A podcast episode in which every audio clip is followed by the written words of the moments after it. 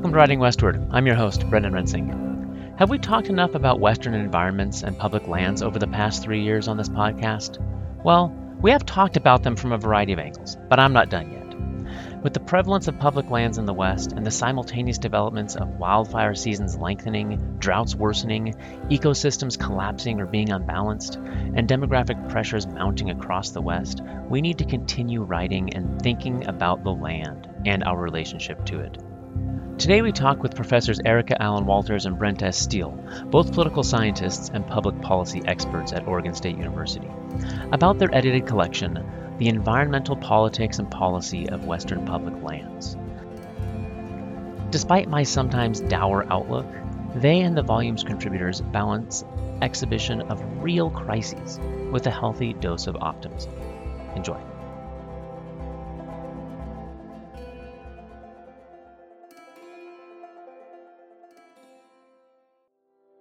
For new listeners, let me take a quick moment to explain a bit about the podcast. Each episode features a conversation with authors, journalists, novelists, poets, scientists, academics, or others who write about the North American West. Our goal is not only showcase their work, but to spark curiosity among you, the listeners, to think more deeply about the region, its lands and environments, and the histories and experiences of the people who call it home. If a writer intrigues you, you can find links to their work in the show notes or at writingwestward.org. And if you have a moment, please do subscribe, share links with friends, leave us a review or rating on Apple Podcasts or whatever platform you're using to listen. Follow us on Facebook and Twitter, and send in some feedback. Writing Westward is supported by the Charles Redd Center for Western Studies at Brigham Young University, where I, Brendan Rensink, serve as Associate Director and an Associate Professor of History. For better or worse, this is a one man operation, with me playing the roles of host, producer, sound engineer, and just about everything else, all of which entail tasks for which I have very little training. But I am passionate about the North American West, and all the work is well worth the excuse to read more and to talk to interesting people. At the end of this episode, I will include some more information on me and my scholarship, and on the Redd Center, our programming and projects, and funding opportunities that you could apply for. That's right, we may want to give you money. With all this business out of the way, let's move on to today's conversation.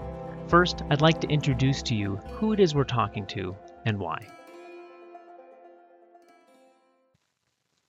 Erika Allen Wolters is an assistant professor of political science and associate director of the public policy undergraduate program in the School of Public Policy at Oregon State University. Her research focuses on environmental behavior, adaptation, and policy in response to resource use and conservation in an era of rapid climate change.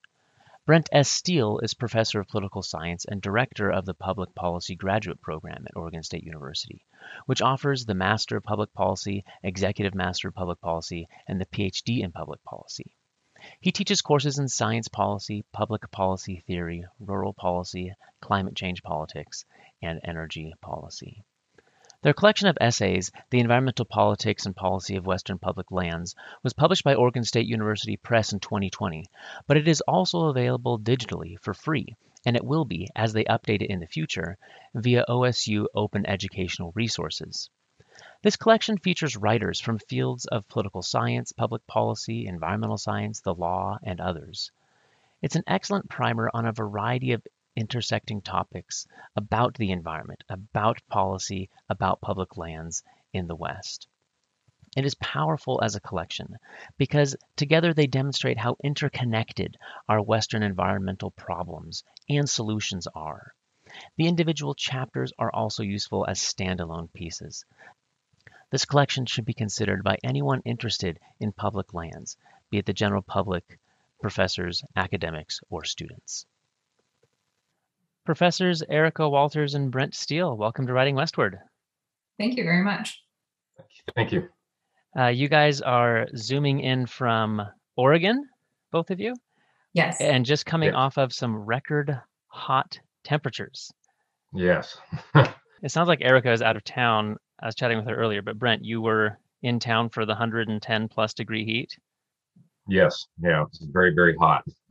Wow. My parents live up in the Northwest. and, You know, they don't have air conditioning, and uh, as many people don't, but you survived one way or the other.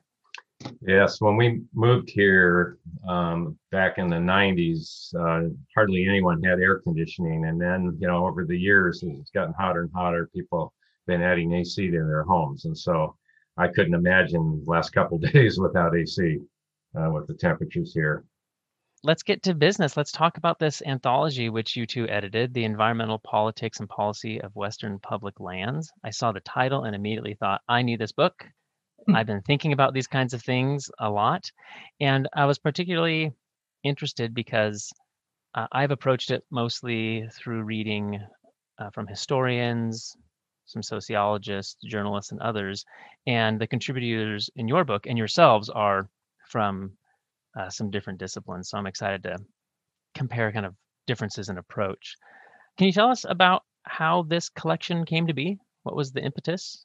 Sure. Well, in 2001, a colleague of ours, uh, Dr. Charles Davis at Colorado State University, published a book um, on the environmental politics and policy in the West as well. Um, and we approached Chuck and asked him if he was wanting to do an updated version because a lot of us in the field use his book um, in our classes that we teach. And he said, nope, but go ahead, kind of gave a blessing to Brent and I to, to move forward with our idea to, to then uh, to kind of do an updated version.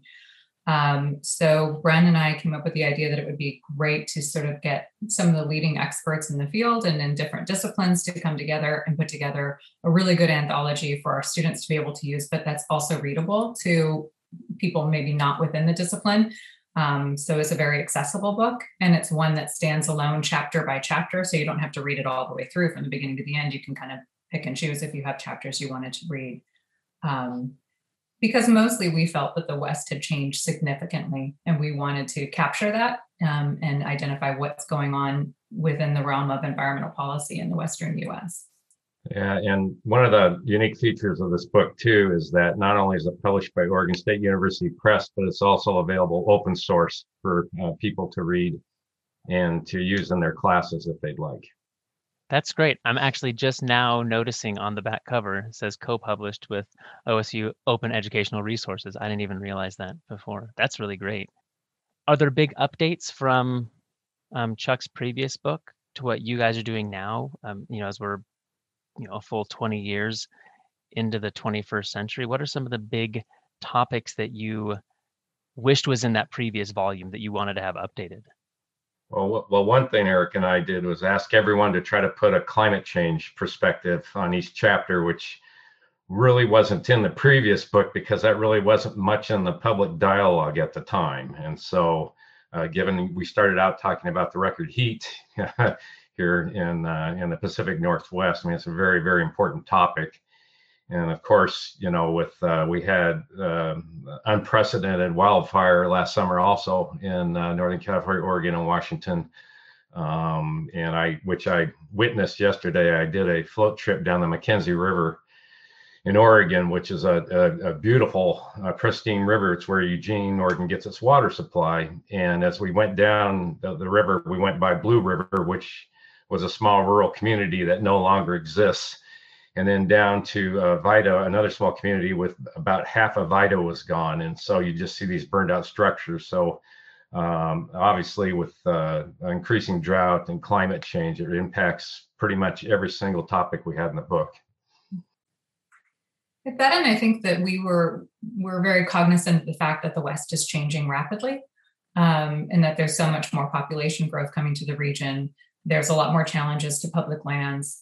Um, there's challenges to indigenous rights of the of lands as well, and we wanted to sort of capture that um, in the context of, as you see, you know, sort of this old West narrative and the new West narrative, and sort of what's going to be happening for the next West.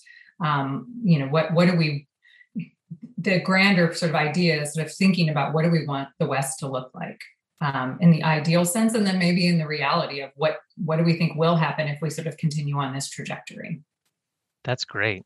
I'm about to publish an anthology on the 21st century West, thinking about late 20th century Western histories and then kind of pulling them, updating them for the, you know, the first 20 years of the uh, 21st century. And this was kind of a, a lot of these bigger ideas that you guys are thinking about were in our minds as well as we workshopped papers, thinking about you know, like where is where's the West been recently, where is it today, and what does that mean for moving forward. As I look through the contributor list, I see political scientists, peop, uh, people involved in public policy. Uh, there are sci- scientists, kind of environmental scientists. Um, I think there's a couple lawyers, people involved in the law. Uh, and as I note noted, uh, at least here on the podcast, most of our engagement with public lands has been from more of a historical perspective. And I'm curious um, about disciplinary approach and what are questions you think that you and your contributors may have asked differently or, or what are different questions that you would have asked as opposed to a historian say um, you know looking at public lands issues? How do you approach this differently than than some of us uh, in, in the humanities and elsewhere? Well uh, it has a as a title suggests a distinct uh, politics orientation and uh, and one of the things there's always been conflict in the west political conflict over public public lands and lands management and endangered species forests uh, water. But uh, one of the things that uh, we we focused on here was the the different interests uh, that have been involved that have different perspectives on things. And then um, a little bit more of a, and I would argue we there's uh, uh, a couple. Uh, Mark Brunson, for example, who wrote the the piece on uh, rangeland policy, is more of an environmental sociologist in there too. So we tried to look at things kind of a, and as a horse historian would do, a broad perspective.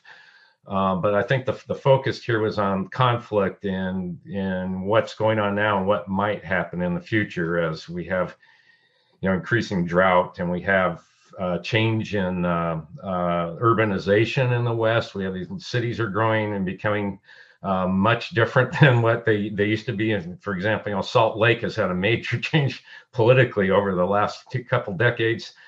Uh, you know, Tucson, Phoenix, um, Las Vegas, and so we have different views on how management of public land should take place, increasing conflict, and then we have the backlash that we talk about too, and one of the, the things that happened this year is we had uh, two, two elections where, uh, for example, you know, we had seven rural counties in Oregon considering joining Idaho instead of staying in Oregon, and uh, uh, as, a, as an indication of the, the conflict. And then we had the the occupation of the Malheur uh, Wildlife Refuge, and there's potential uh, conflict coming in again. Well, there is continuing conflict in the Klamath River Basin, but it could get very dicey, uh, very um, uh, polarized, even more so with with uh, shutting off of the irrigation water to to save uh, fisheries.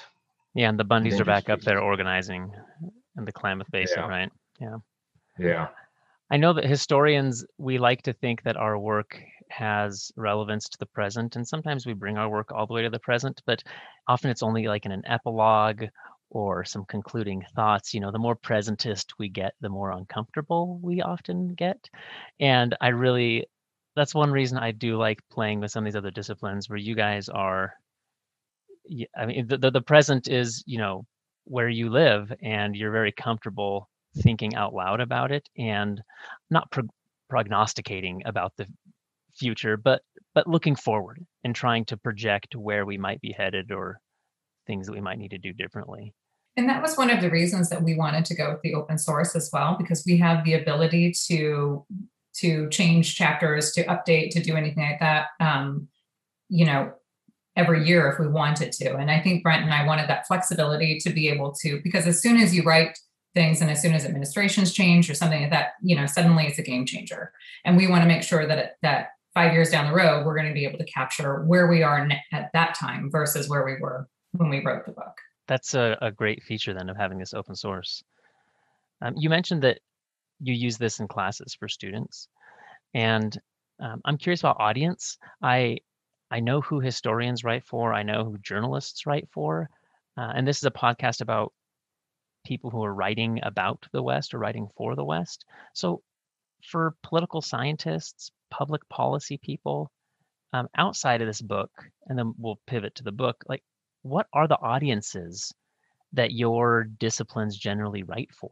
So this book was more publicly accessible than some of our other work, and so we were gearing it towards uh, kind of senior level, junior senior level undergraduates or graduate students, um, and the general public. So we we tried to uh, to write it, you know, to make it accessible. And you know, we we uh, there are a variety of different disciplines in here that write differently. So we we did a, had a little bit of editing to try to make kind of that, that same level accessibility. Um, but that's kind of the, the, the general orientation, you know, for for this particular book. And I, you know, I and I, you know, when Eric was talking too, that you know we we had the open source so we can update it. So just a, an example of that. Um, a, couple, a couple years ago, I was writing a NSF grant to look at uh, mitigation and planning for wildfire in the West, and we had we we actually have the Wasatch Range in in our in our project. We've got a uh, you know Wenatchee area up in Washington, and we included the Southern Willamette Valley. And the first time we submitted our grant, it got rejected by NSF because they said there isn't wildfire in the Willamette Valley because there hadn't been a, a history of it and so we, just we finally yeah we just we put so we put in a case study of central oregon instead around deschutes from bend where bend is. And so we got the grant and this is with faculty at university of oregon and portland state university. And then uh, last summer happened and so we we wrote back in and said uh, change of plans here you know nsf we're gonna go back and, and look at the Willamette Valley because uh, the winds and the, uh, the drought conditions were unprecedented. And so the, having the open source with the, the print version, we can't go back and make revisions to that, but with the open source, we can. Are you often writing for um, policymakers? And I think we hope that it ends up in policymakers' hands, and we certainly put it in that direction so that it's it's capturing, you know, again, sort of from from the different perspectives, what's going on and how we need to start thinking about these issues that we see as intractable, but ways that we can maybe hopefully move forward on addressing some of them because you know, climate change is not going to improve, but we know, I mean, unless there's large scale efforts to do so, but we know that we can start thinking more about water, about fire, about all of these things that are happening in the West, and hopefully start at least mitigating some of the um, current and impending problems that is that are arising from those things. Yeah, so the uh, the conclusion of the book is aimed at the public at large, but but policymakers, and we talk about lessons learned in the book, but ways to to try to overcome some of the polarization and conflict. And so there's a a theme, you know, and, and Oregon's kind of known for its watershed councils and for collaborative governance approaches to to natural resource uh, uh, decision making and policy making. So with the pitch there is definitely towards uh, policymakers and the public. What do you feel like the policymakers or the general public are missing? What is it? Just the background information? Is it that they're missing someone who can translate uh, science and data into something digestible. What what's the missing component that makes these problems not just intractable? Because I mean, because climate change isn't going to go away, but we seem to be having the same fights that we about public lands that we were having 50 years ago, 30 years ago, 10 years ago. So what's missing from the dialogue, and how might this book or the other things that you and your contributors are writing um, contribute to to solving that? Well, I can I take a shot at this. The uh, so I just did a uh, uh, plenary you know, with a, a, conference, an international conference on. Um, uh, they were focusing on wicked problems, and so we that's one of the things that the public lands management in the West is. It's a wicked problem. I mean, it cro- cuts across multiple jurisdictions. It has multiple interests involved um, and it requires kind of a big picture approach. So one of the approaches we've been uh, uh using at Oregon State University is what we call KTANs, K-T-A-N, and it's knowledge to action networks, and it's trying to get scientists out of their laboratories and working directly with communities uh, and all the stakeholders in the community on problem solving and trying and getting the, the communities, the stakeholders involved in the science process, and then having the scientists try to help integrate the science in a fashion that's understandable to the, the layperson. Um, and even in, in these teams are, are interdisciplinary too. So we try to involve social sciences. So we focus on process, uh, not just the science, because there's more than science that's, get that's important in these in these uh, in these collaborative processes. You know, there's a his people have a history, understand the history there, what the issue's been like, um, uh, how the resources have been managed over the past, and so that's kind of one attempt. and that's trying to bring in a big picture kind of perspective at the local level, uh, at a community level or watershed watershed level. Well, and I think if you look at public surveys in the West, you see high levels of support for conservation of lands, for water protection, for various species protection, and that kind of spans the political spectrum. And so I think really it's it's hoping that we start moving a narrative forward where we do have some shared values around the West and, and around public lands and around use and um, and conservation. And I think that that's something that needs to be communicated more clearly. That we do have um, we do have overlap in, in sort of how many of us would like to see the West um, still be in the sense that we can go out and go hunting or fishing or we can go backpacking or whatever those things are, or just knowing that it exists for species protection. I think that those things do transcend a lot of our political differences. And so I think it might be really important that we start constructing a narrative around that, um, where we do recognize that there are some pretty, pretty deep seated shared values about the West and the Western identity. That's that's a powerful statement that there's more consensus than we perhaps realize, and it's untapped, and it just needs to be uh, yeah given a narrative so that people can see oh we're on opposite sides of this political spectrum and the rhetoric we use to talk about public lands is often so opposed but when we strip some of that away there's actually a lot of shared values and things that we're all interested in we might uh, disagree about how to fix it but uh, we, we have some shared concerns uh, we had a, a big wild, oh, not a big but a wildfire just in the hills right above my my neighborhood last it was October or November. It was like two or three days before the temperatures dropped and it started raining. It was just the worst timing of it. You know, just could have waited. But I was standing with some of my neighbors watching the fire, uh, and these are neighbors that I know I do not see eye to eye with politically. And but we were all lamenting the same thing, right? Uh, I'm a, I'm a heavy trail user. I use the trails that were getting burned. They don't, but we both were concerned, you know, uh, about what was going on. So I like uh, that's a very optimistic, hopeful idea that there's more consensus than we think. As you teach this to students as a unique audience, and maybe specifically uh, for you, Brent, you've been engaged with students for a bit, a little bit longer than Erika, I think. Do you see a change in the new generation of how they think about public lands and these things?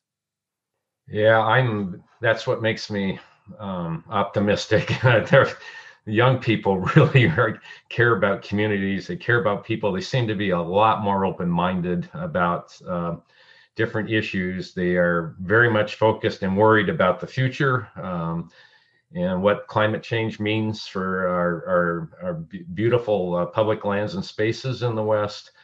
Um, and so uh, it's I, it's been easier to engage them at least uh, here where I've, I've, been at Oregon State University and previously at Washington State University. It's, it's, it's never been easier to engage them and to have at the one time great concern about climate change and the things happening in the world right now, but at the same time the the possibilities of of coming together and and um, and solve and problem solving.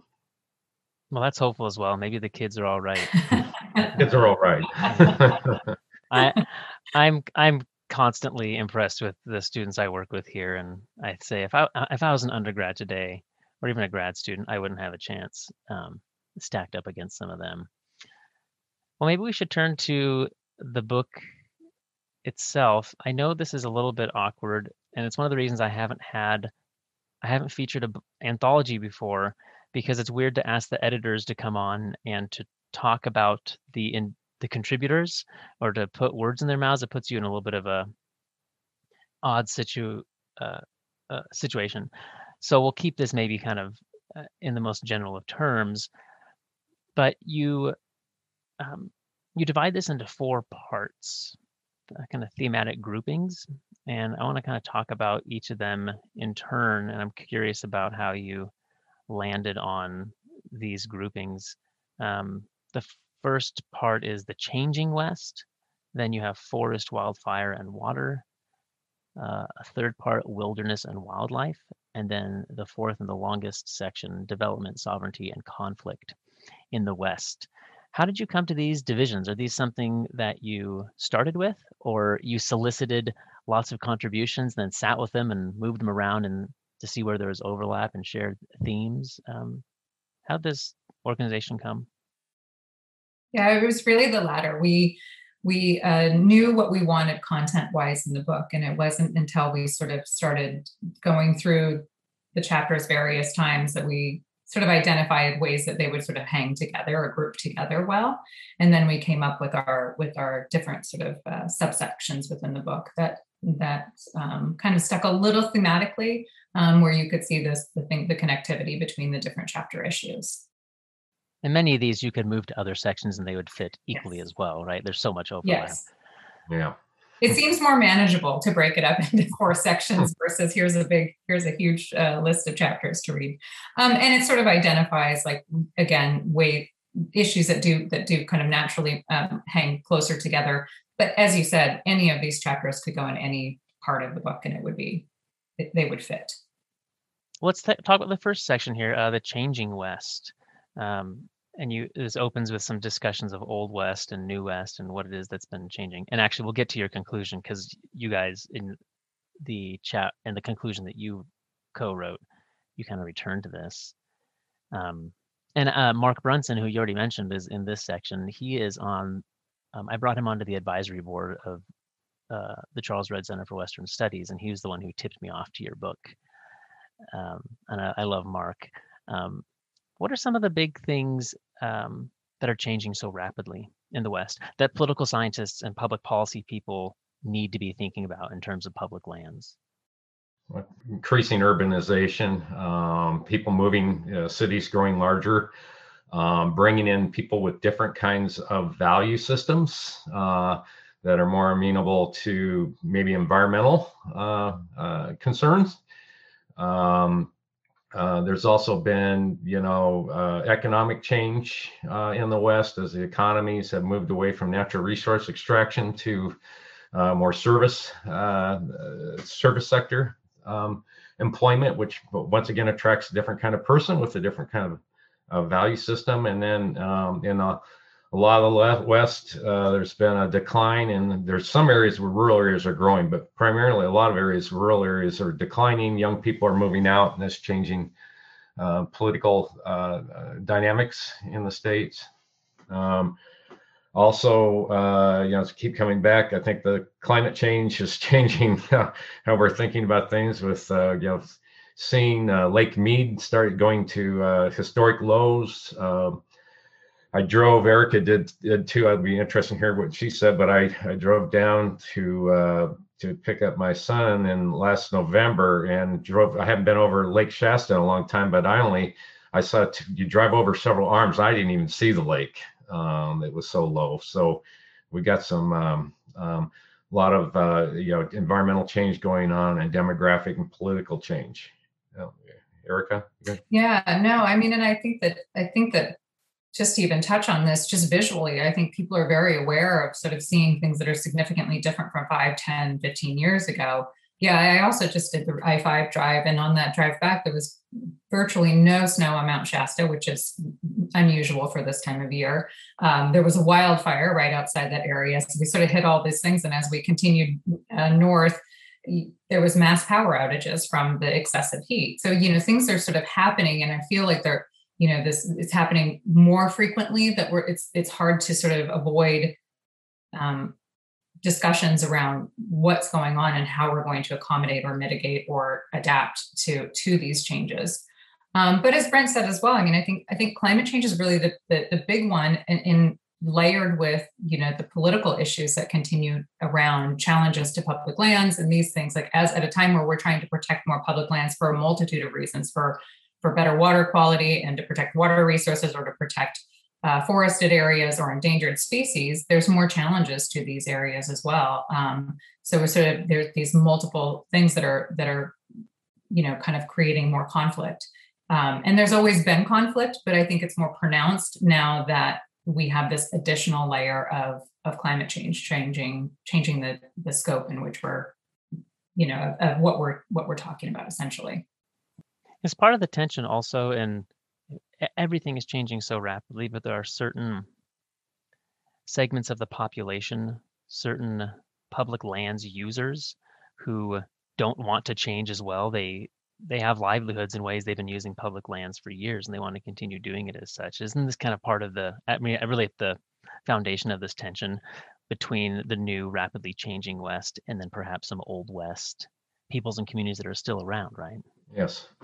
Yeah, we find that um, you know, giving an exa- example of that. We had a we our we had a project, uh, NSF, uh, previous NSF project uh, in uh, Central Oregon, and we focused on uh, Deschutes County, which is Bend, which is growing like crazy, and you know, we have a amenity industry growing, lots of young people mo- moving in, uh, changing rapidly, and then we had the Klamath uh, Basin in the study too, and um, that uh, Klamath Basin is kind of a little bit stagnant economically, and uh, we have a lot of uh, people that still want traditional uses. And we tried to do you know future scenario building with with key stakeholders.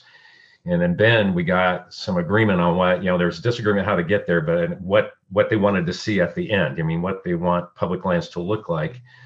Whereas in the Klamath, a lot of the people were were talking about 20 years ago, and you know there was timber harvests were high, uh, and uh, uh, and the, the economy was different. So yeah, very there's very much so that's leading to the conflict. And perhaps this is where you know the work that you're doing will help bring people together, like you were saying, getting stakeholders in the room together to uh, to talk. Uh, one of our law professors here um, took part in a oh no, maybe it's no, it's a political scientist, um, and maybe one of our law professors. Maybe they're both there, but they took part in a group that went down to Bears Ears. Uh, this was maybe three or four years ago, but I don't remember who it was that organized it. But they had gotten people from all sides of that debate and took them all out camping together, and literally sat around the campfire and talked about Bears Ears and uh, you know the protection of cultural resources and accessibility to you know natural resource extraction all kinds of things.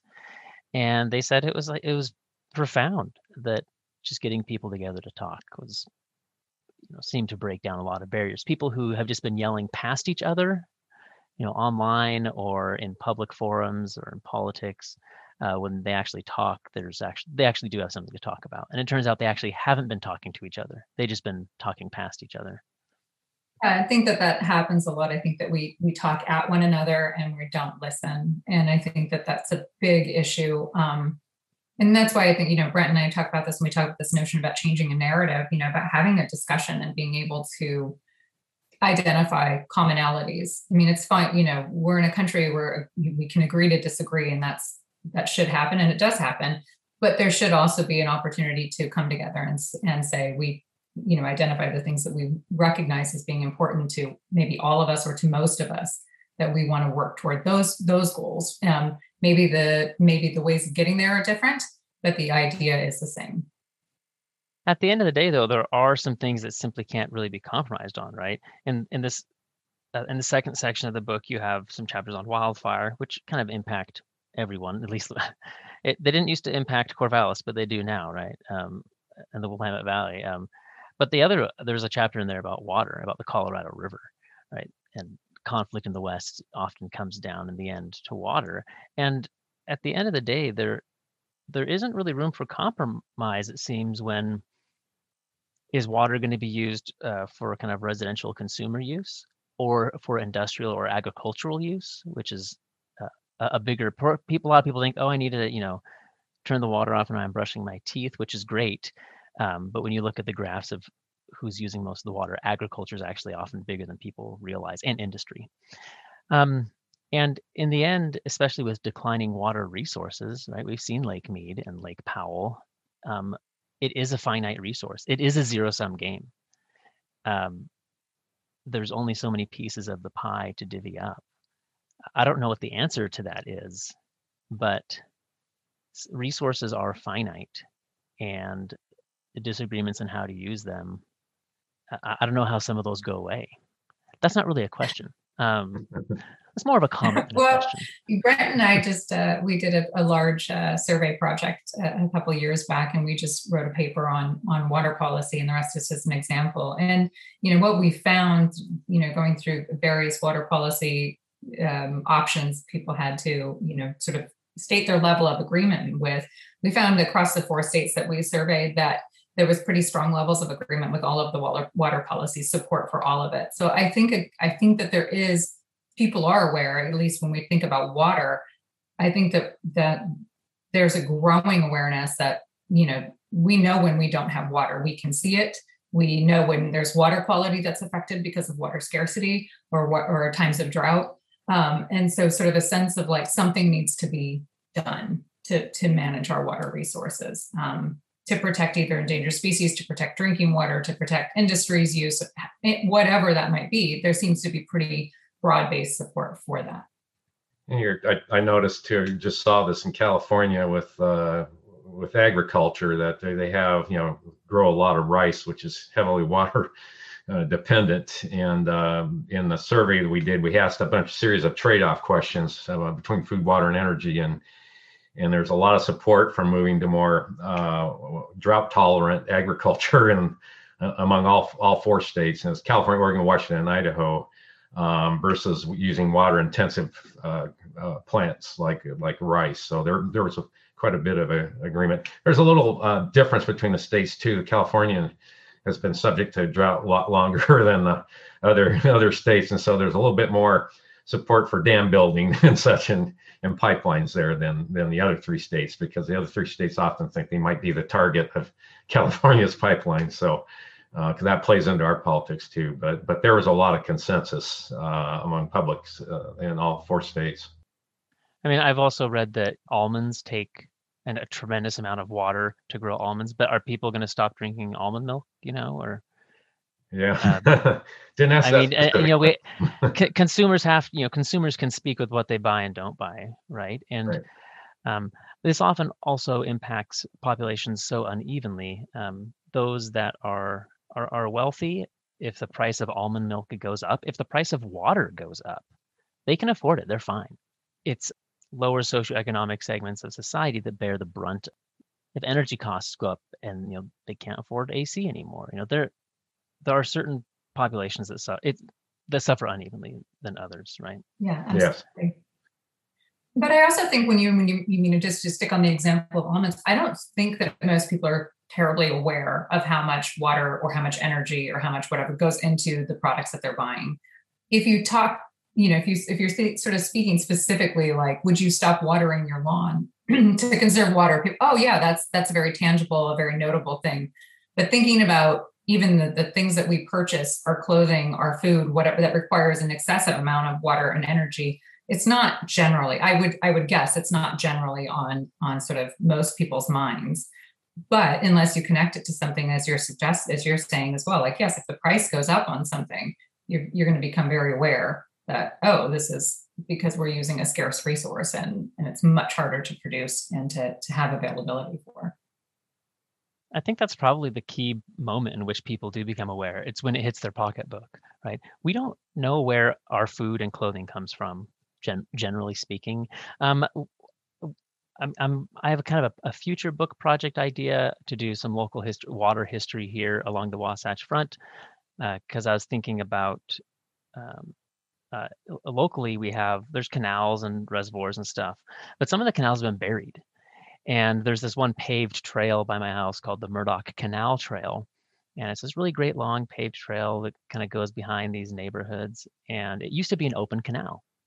It used to be visually, people saw, oh, here's my water. And now it's buried. Or the aqueducts and pipelines coming down from the canyons and from the reservoirs are buried. And people visually don't see it and don't think about uh, their water in ways that they used to. And you go look through old records from the late 19th century, that's all they're talking about is water, right? And you know, doing repairs on the pipeline, and it's in the papers and it's in public discourse because they were just much more aware of its scarcity. And now we just turn on the tap and it's there. Right?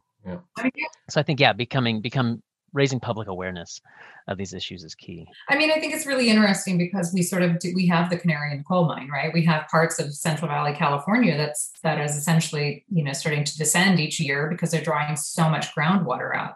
You know, there's these things that are happening, but sort of just not you know it maybe in part because there's so there's so many environmental issues that maybe it sort of becomes very much like what do you what do you grab onto to think about and to try to to um, to maybe try to invest in a way in, in improving that situation but yeah I, I, think the fact that we are um, you know that these really significant events are occurring but we're not sort of seeing you know strong policies to sort of address that um, is that sort of a dis- representing a disconnect about what's going on.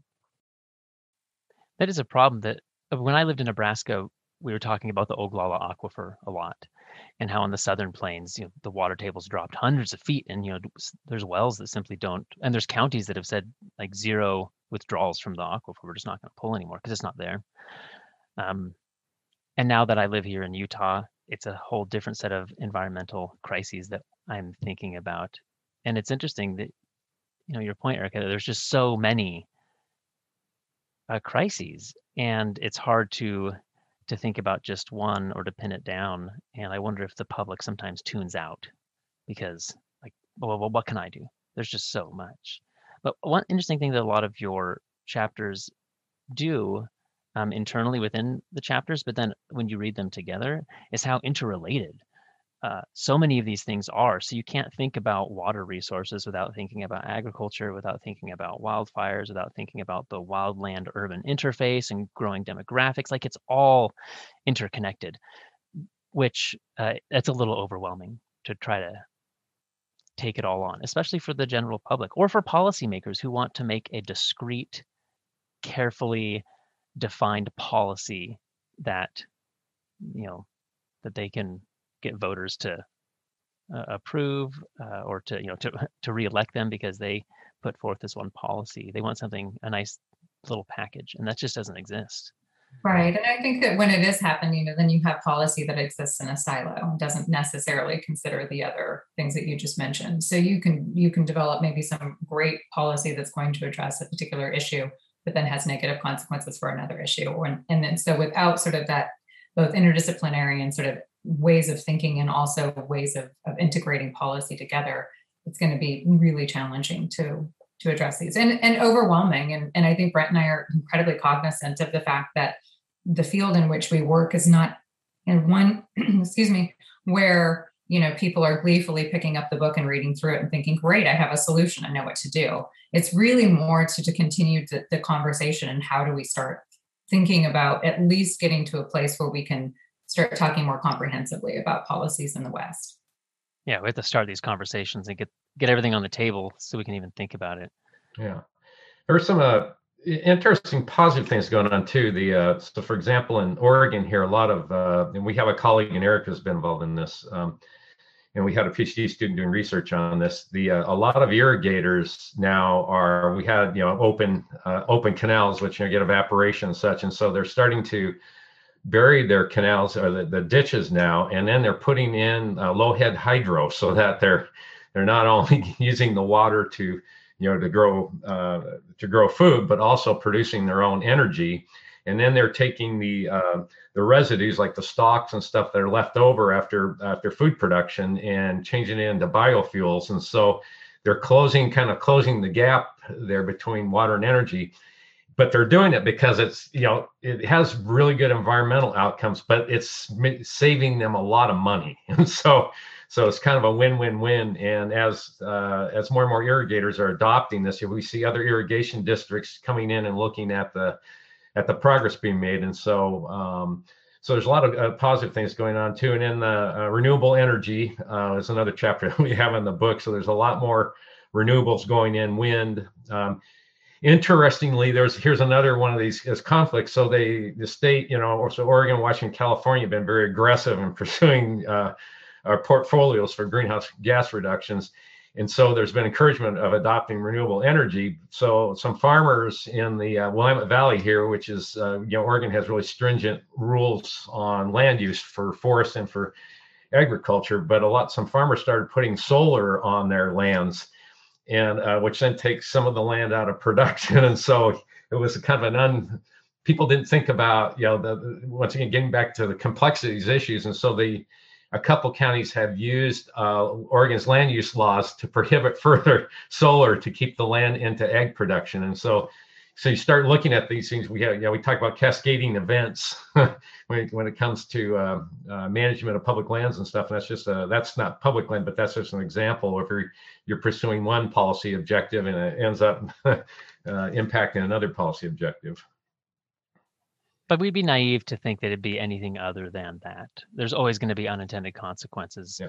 Um, but I think, especially in the realm of politics, the that those complexities, cascading events, the nuance of all this, that's not convenient, and um, politicians rarely like to acknowledge that because the public um, has a hard time you know, grappling with that which again underscores the importance and the value of getting this on the table so people can think about it critically and it can have more um, comprehensive ways yeah. So one another thing too that this last summer uh, we were we got we're doing research and Erika and I are doing uh, a project on this right now too in wildfire. A lot of you know urban folks in the West were cons- were you know concerned about wildfire. They hear about wildfire, but it doesn't really affect them.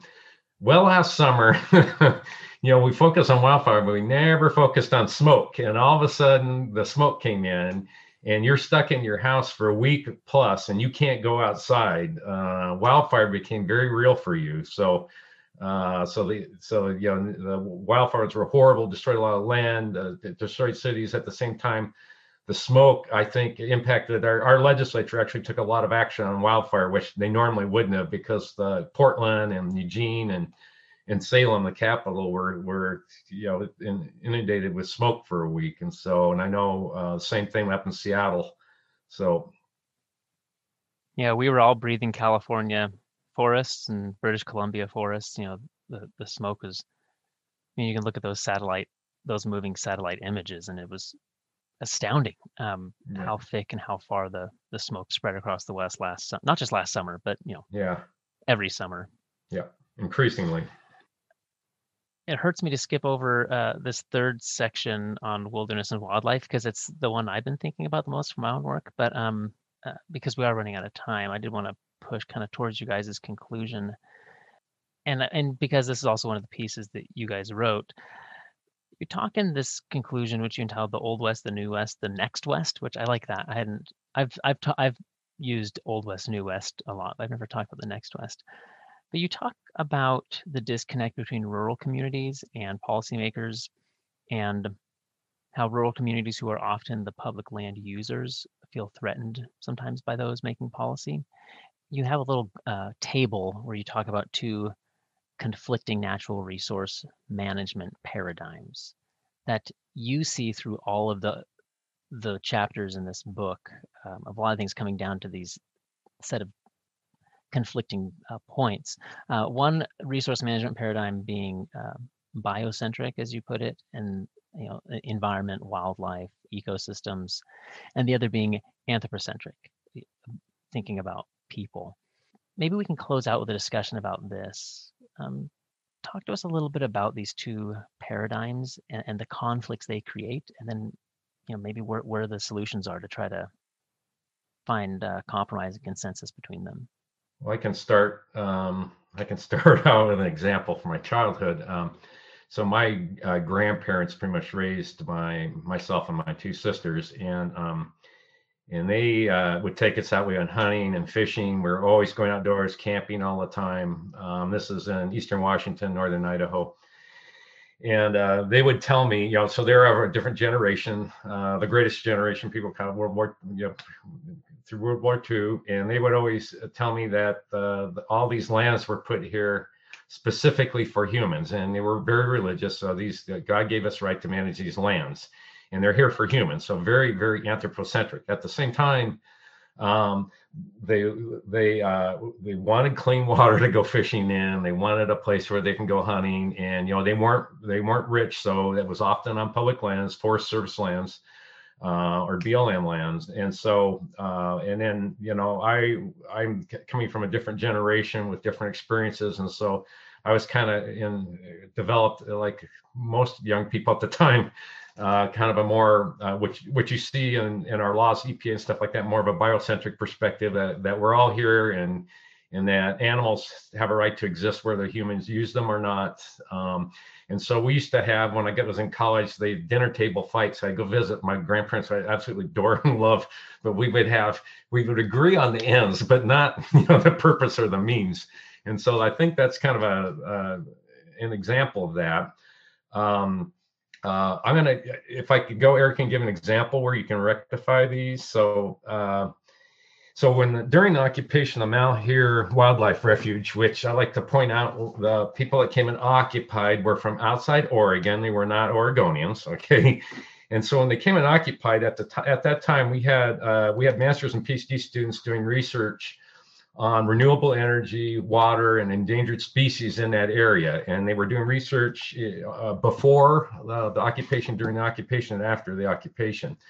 And uh, one of one of the students was studying. There were there's proposed wind farm that they were studying. There was some community opposition to it. Uh, another one was just looking at at water uh, and climate change. The other, the third student was looking at sage grouse, which is is in that particular area. Um, and so, um, what what had been happening in in that Malheur area is that they have a collaborative in place.